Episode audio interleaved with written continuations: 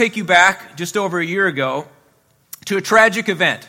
April 16, 2014, there was a great tragedy in South Korea. The Sewol ferry was transporting over 300 high school students on a field trip to Jeju Island, and there were 476 people on board the ship.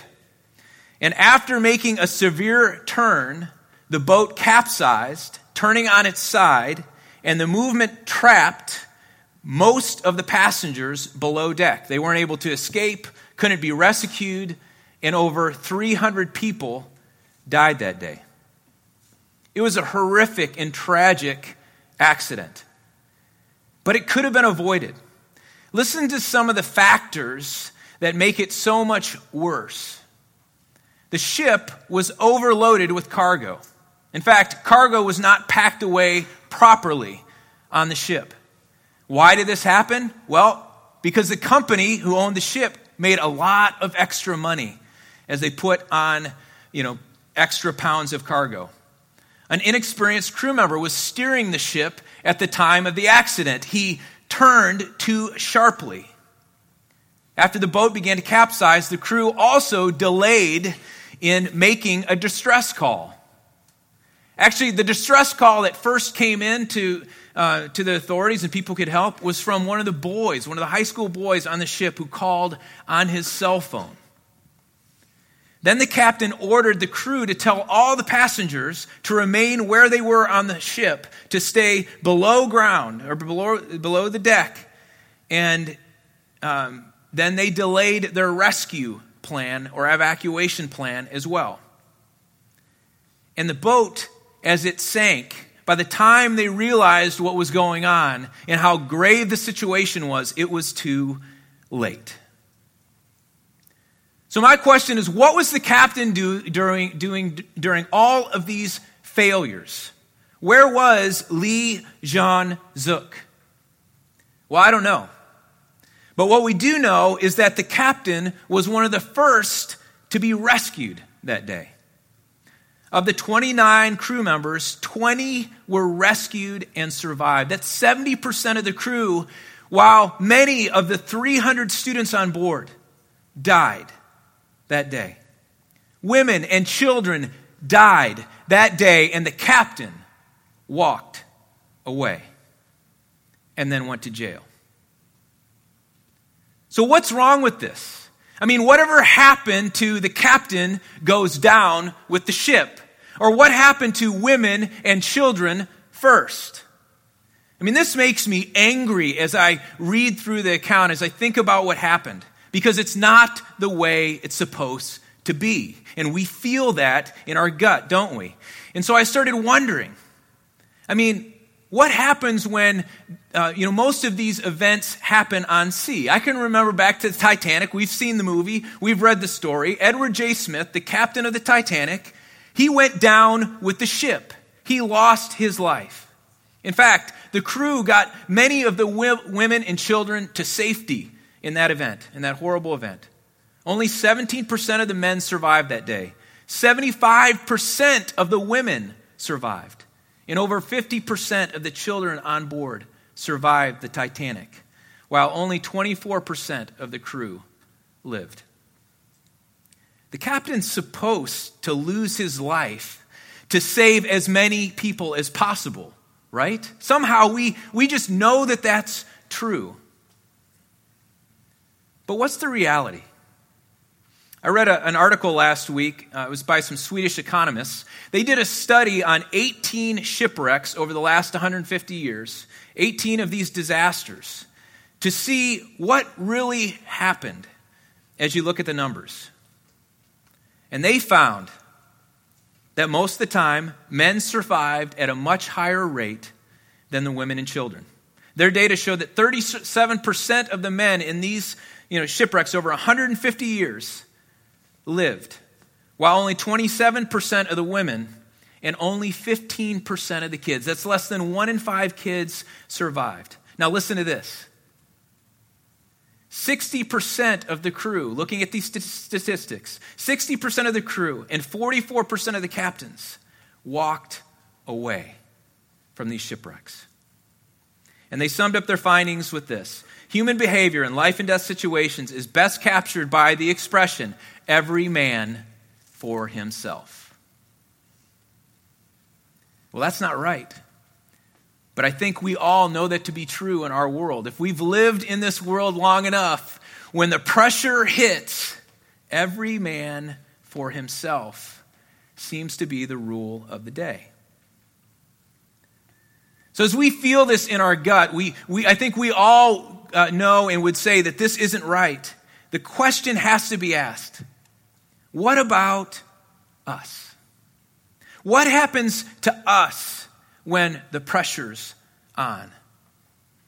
Are we willing to sacrifice for the good of others? Or do we put ourselves first?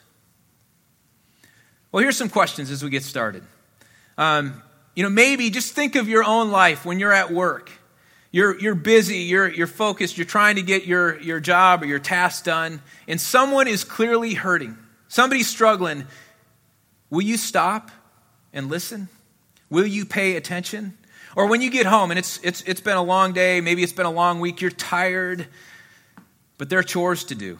Are you willing to take the lead and help out? When you're in your neighborhood and you notice that somebody has a need, they could use some help. Are you willing to stop what you're doing to offer to help them out? Or when we're driving and uh, we, we pass somebody on the side of the road that needs some help, are we willing to stop or do we just keep on going?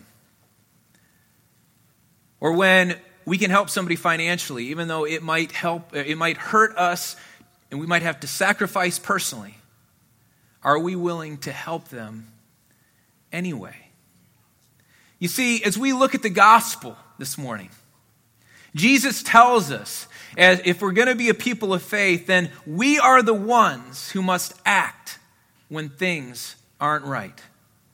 So, how do we respond when there's an opportunity to put others first? Well, throughout the scriptures, God shows us, demonstrates the importance of this. That God, you know, we, if we wonder what is God like, God is like this. He has a concern for the least. He has a concern for people who are in need. He shows throughout the Old Testament and then into the Gospels and the New Testament that it matters that we put other people first. Jesus demonstrated this. And he taught on this subject over and over again. He taught that we often have to give something up if we want to go up. Let me explain that. If we give up, God promises to lift us up, but we often have to sacrifice something for that to happen. So one time, Jesus is, um, you know, he's, he's out and about, he's with the disciples, and he's overdoing something else. And the disciples they're having an argument. Now, um, they weren't too concerned about giving stuff up, at least on this day, if at all. They just wanted to go up. They weren't, uh, and so here it is. They're having an argument about who's the greatest among us. Now imagine this. They're having a, a, you know, I don't know what it was like, but they're going back and forth about who was going to be the biggest deal when it was all said and done. Who's going to be closest to Jesus? Who's going to be the guy? Now, think about this. This is just kind of hilarious to think that adult people could be having an argument about this. Could you imagine that happening in our day? I mean, how cowboy fans, cowboy fans, are you feeling it? Do you get this? I mean, I wonder what's going to break out on the sideline today with the Cowboys. Anyway, Jesus comes up to the disciples it's obvious they've been arguing. Jesus knew exactly what was going on. And he says, Hey, what are you arguing about? I mean, he might even put in, Hey, knuckleheads, what are you arguing about? And they said, Nothing. It's cool, Jesus. We're good. We don't want him to know what we're arguing about right now. Now, it kind of sounds like my house. Sometimes I'll ask that question, What are you guys arguing about? Nothing. It's cool, Dad. Or sometimes the opposite. It's like they want me to take a side. We've been around arguments, but listen to what Jesus said. So he comes up. They're having an argument about who's the, about, about who's the greatest, and Jesus says this Anyone who wants to be first must be the very least, the very last, and the servant of all. Now, that's contrary to the every man for himself idea, isn't it? Jesus is calling his followers to a life where they give up, they set something aside, they set themselves aside so that they can be lifted up as they do good for others. Jesus said, If you want to follow me, you must put other people first.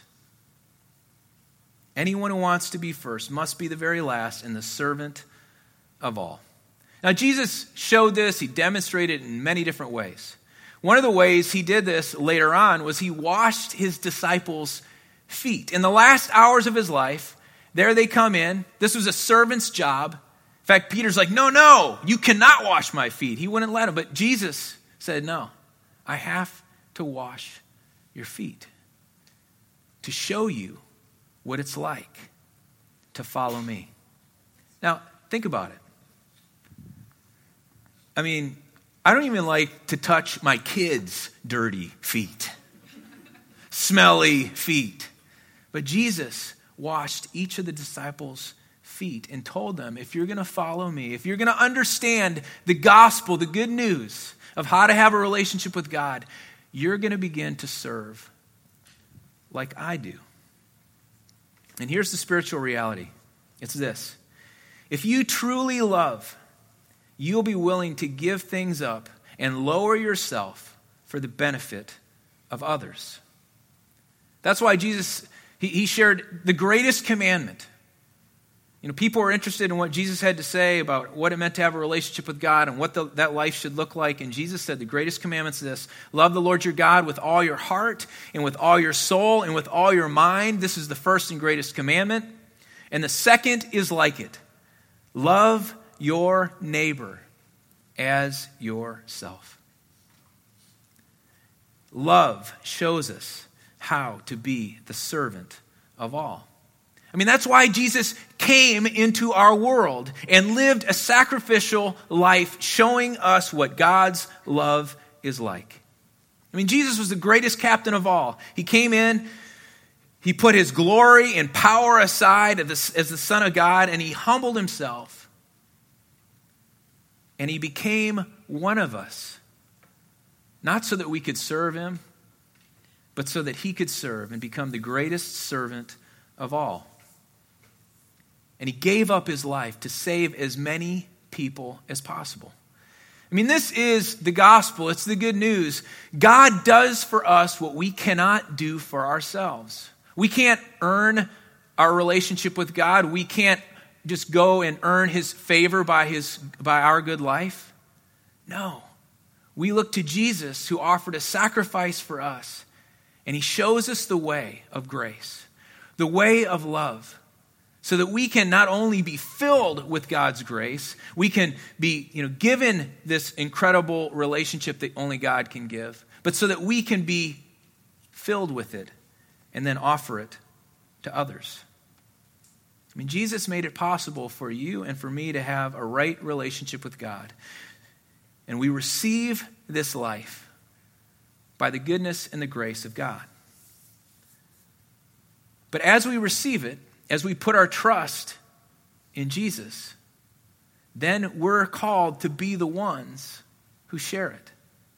That's why Jesus said, you have to be willing to be the last, to be the least, so that you can show what it's like, what God is like. So we can sacrifice our good for the good of others. All right, here's what Jesus went on to say. This is out of Luke chapter 9, he says this. So he's talking about grace. Hey, I came for you. I'm showing you God's love. I'm showing you God's purpose in this world. I want you to come. I want you to be a part of it. But he said, Your life has to change if you're going to receive it. Whoever wants to be my disciple must deny themselves and take up their cross daily and follow me. For whoever wants to save their life will lose it. But whoever loses their life for me will save it. What good is it for you to gain the whole world and yet lose and forfeit or forfeit your very self? I mean, these are hard words, but they're clear. Jesus wasn't wishy washy about it. He said, Hey, this is what it looks like if you're going to come with me, if you're going to follow me, if you're going to receive my grace. You're going to buy into it fully. He says, self focus, if your life is filled with self focus, then the result is eternal loss. But if you're willing to give up, if you're willing to give up yourself and your life to put others first, then you'll be lifted up. Now, what's shocking about this image that Jesus uses is he's talking about the cross. Now, we're familiar with crosses, we wear them as necklaces and all kinds of uh, you know, different accessories. We see crosses, churches, all kind of stuff. It's, it's a nice religious symbol, but a cross is the symbol of death. And as Jesus used it in their culture, I mean, it was like the cross. Everybody, no, I mean, nobody wanted to talk about that. Nobody wanted to go near a cross because it was execution. It was for criminals and undesirables. It's something that you wanted to avoid at all cost. It was the symbol of death in their culture. And if you went against the authorities, you were going to get the cross. They were used for executing criminals bad people. But Jesus took on the cross to pay the price for all human sin. He willingly did that. And now we have to ask the question at what point along the way, I mean, Jesus came into our world, grew up as a boy, his ministry really didn't begin until he was about 30 years old. We wonder at what point did he know that he was going to have to go to the cross and die? Because he talked about it over and over again. He was telling the disciples, I'm going to lay down my life. I'm going to be killed. And on the third day, I'm going to rise again. And they didn't know what he was talking about. They thought he'd lost his mind. At what point did Jesus decide, I'm going to do this? Well, I don't know. He's the Son of God.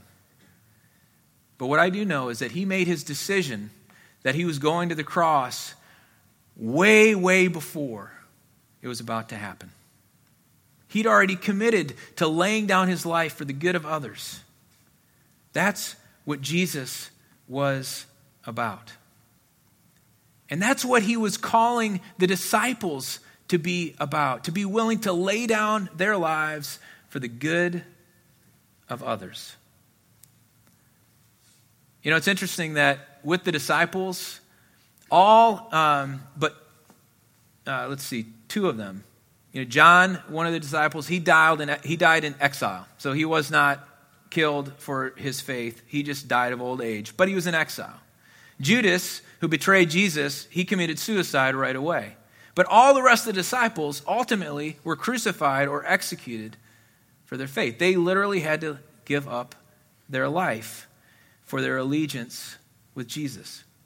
I mean, Peter was crucified upside down because he didn't feel worthy to be crucified the same way as Jesus. Upside down. And then James, he was turned in by an accuser. And so James was about to be uh, executed. And this is so interesting. This is written about in church history. But his accuser, as he watched James, you know, preparing to die for his faith, he was so moved by James' courage, his faith, his presence as he was going to the executioner that he believed. So James' accuser believed, he put his faith in Christ, and he asked if he could be executed with James. That's crazy. But that's what Jesus was talking about in terms of us be willing to set ourselves aside for God's good and for the good of others. Um, did the disciples learn how to basically uh, put themselves aside right away? I mean, was that something that just happened overnight? They just captured it when Jesus explained it to them? No. They struggled with it. We, we know from the gospel narrative that Peter denied Jesus three times. He said, I don't know the man when he was taken by taken captive by Rome and getting ready to be executed, Peter walked away from him. All the disciples fled. They didn't want to be associated with him. But after Jesus was resurrected from the dead, it clicked. And all of them began to live in a new way, where they started to understand I've got to give myself up. I've got to lay myself down so that God can lift me up and so I can benefit other people. Um, we, we all go through this process as we consider faith. Um, if you've made a faith commitment to follow Christ, you have to go through this process. And I think back to, you know, I was 22 when I made a faith commitment. Right after college, I was getting my first job, and, and you know, I was like, I have no idea where I'm going in my life. I just, I don't know what my purpose is. I got this job, I'm excited about that, but I was like, I don't know where I'm going in life. And that's when I really started to sort through okay, who's Jesus? What's church really about? And so I made a faith commitment. I believed that He had died for my sins and that He had called me to a, a life of purpose. Now, this whole laying myself down, uh, I didn't know about that and didn't get that. It took probably a couple years where I was, you know, hanging out with my friends, you know, still going out, staying out too late, trying to figure out what, what you know, work life was like as a, as a young guy. And I came to a point uh, about two years later, after I'd made a commitment to follow Christ, and I was, I mean, I really wanted to follow Jesus. It was about two years later where I, it hit me. These words that I, if I'm going to truly follow, I've got to be willing to lose my life and allow myself to put other people before me. If I really wanted to grow in my relationship with God, I had to give some stuff up. I had to give up so that God could lift me up. And we all have to go through that process. I was talking with uh, a guys group uh, this past week. We were talking about this, this question um, What does it mean, first, to lose your life? And what is that like? Is it, is it an easy or a difficult thing to lose your life? And the guys, you know, as we, we talked about it, everybody shared their experience. And it's, it's not easy. It doesn't happen overnight. It's a process where, as you and I get closer to Jesus, we begin to see more clearly what's most important and what it means for us to begin to lay some things down. Because that's what we got to do we got to let go of some stuff, right? Relationships, success, partying, lo- loneliness, hurt. I mean, there's all these kinds of things that we have to start letting go of. And the cool thing is what Jesus says. I mean, even though we're identifying with the cross as we follow him, he says that I want you to pick up your cross daily and follow me. It's not just once, it's every day we have a new opportunity to pick up the cross of Jesus and to walk with him. So that just means it's simple stuff in our lives that we begin to let go of. If we mess up one day, the next we have a new opportunity to pick up our cross and to start walking with Jesus. It's a daily thing as we give up God gives us the opportunity to be lifted up.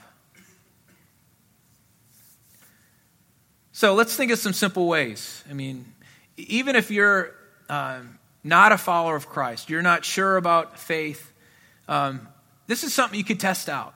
I mean, because uh, I mean, the whole the world's a whole lot better place when you and I decide that okay, I'm not going to put myself first, right? I'm going to put other people ahead of myself. But imagine this. So this week, um, you get into an argument at work or at home with your spouse, and you're sure you're right. But you decide that you're going to stop. You're going to concede.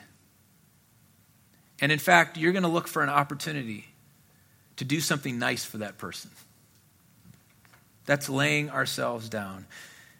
Um, instead of relaxing or working on a project at home, you decide to go help a friend, or maybe your spouse with something they need help with, right?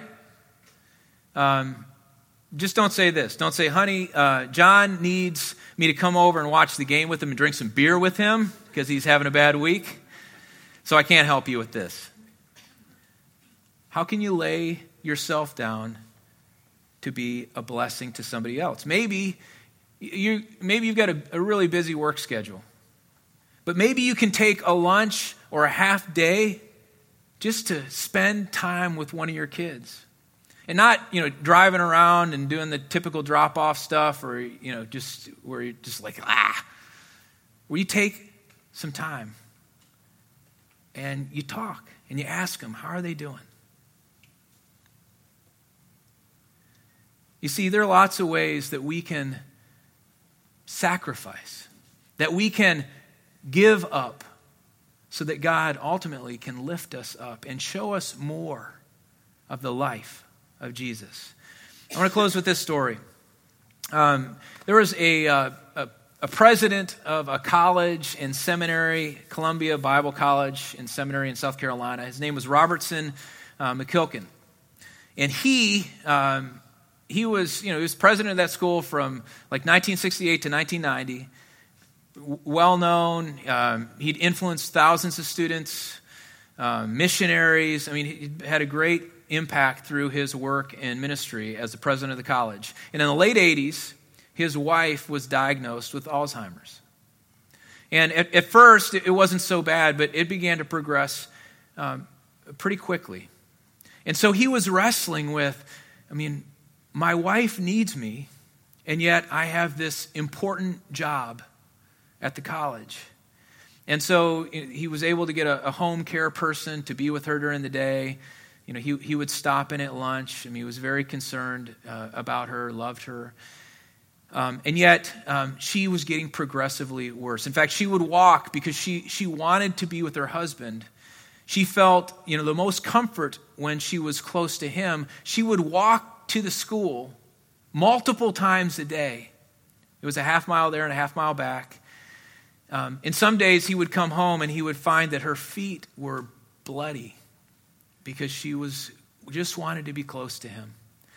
And he came to a point where, as he was wrestling with what do I do, um, he, uh, he said, you know, I can't put her in a nursing home. I just, I can't do that. So I'm going to have to step down as president of the college, and I'm going to devote all of my time to caring for my wife, Muriel.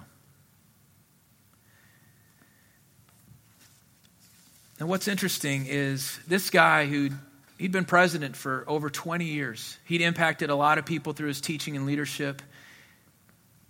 It was this decision that probably had the greatest impact of all. And he cared for her until the day that she died. She couldn't talk in sentences anymore. She just had words. She didn't know who most people were, but he cared for her until the day that she died. Here's what he wrote or, or said in his speech as he resigned from the college. He said this I haven't in my life experienced, uh, I haven't in my life experienced easy decision making in major decisions. It's been tough to make big decisions. But one of the simplest and clearest decisions I've had to make is this one because circumstances dictate it. Muriel now is in the last couple of months, or in the last couple of months, seems almost happy when I'm with her, and almost never happy when I'm not there. In fact, she seems, uh, she seems to be trapped, fearful, um, almost in terror when I'm not around. And so I know what I need to do. Um, and it's not just because I promised many years ago in sickness and in health, till death do us, do us part. I'm going to keep my word with that. But he said, it's not something that I have to do. He said, it's something that I get to do to love my wife and to serve her well. You see, we all have that opportunity. We have that opportunity today as we make a decision to put others before ourselves, as we make a decision to lose our lives for the good of others. God promises He'll lift us up and He'll do eternal things that you and I could never do on our own. Please pray with me.